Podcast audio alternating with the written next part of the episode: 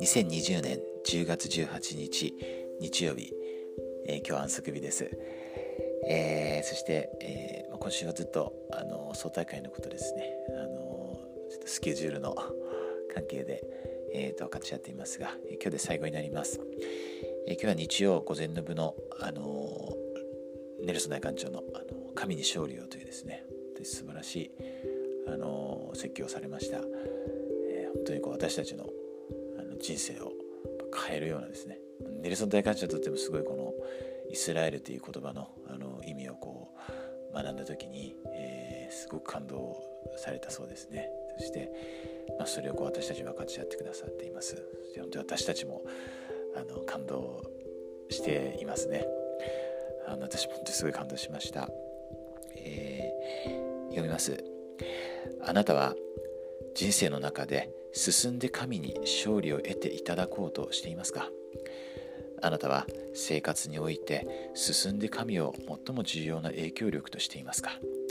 神の言葉や戒め制約の影響を日々の行いに反映させますか？神の声を何よりも優先させますか？あらゆる野心よりも神から行うよう求められることを進んで優先させていますか？進んで自分の意志を神の御心に飲み込まれるがままにしていますか、えー、その、えー、ヘブライ語のですねあの学者によるとそのイスラエルという言葉の意味が神に勝利を得させよ神に勝利を得させよというですね、えー、意味だそうです。すごい意味ですよね。あの本当にこのネルソン大監督言われているようにもし私たちがこの言葉をですねえー、こう意味をこうよくかみしめて日々の生活の中であの神様に勝利を得ていただくように、えー、自分の人生をこう、えー、築き上げていく選んでいく。そうするならばでこの偉大な末日の技はですねさらにもちろん進みますしあの私たちも本当にさらにですね主に近づき幸福になることができます。さらにあのお父様が準備されている祝福を受けるようになってまた本当にそれをこう分かち合うですねあの能力が高まりますね。えー、でこの本当に小さなことなのかもしれませんけど本当に大きなことですよね、はい、あの私たちはイスラエルです。文字通りのイスラエルです。そしてあの毎日その集合の技にあの自分が意識しようがしまいが携わっていますね。私たちがそれをこうさらにですねあの主が望んでおられるように主の御手に使われるものとして神様の声にさらにこの耳を傾けて聞く能力ですね。また従う能力を高めていくことができますように。そうする時にいにしえのこう預言者たちが、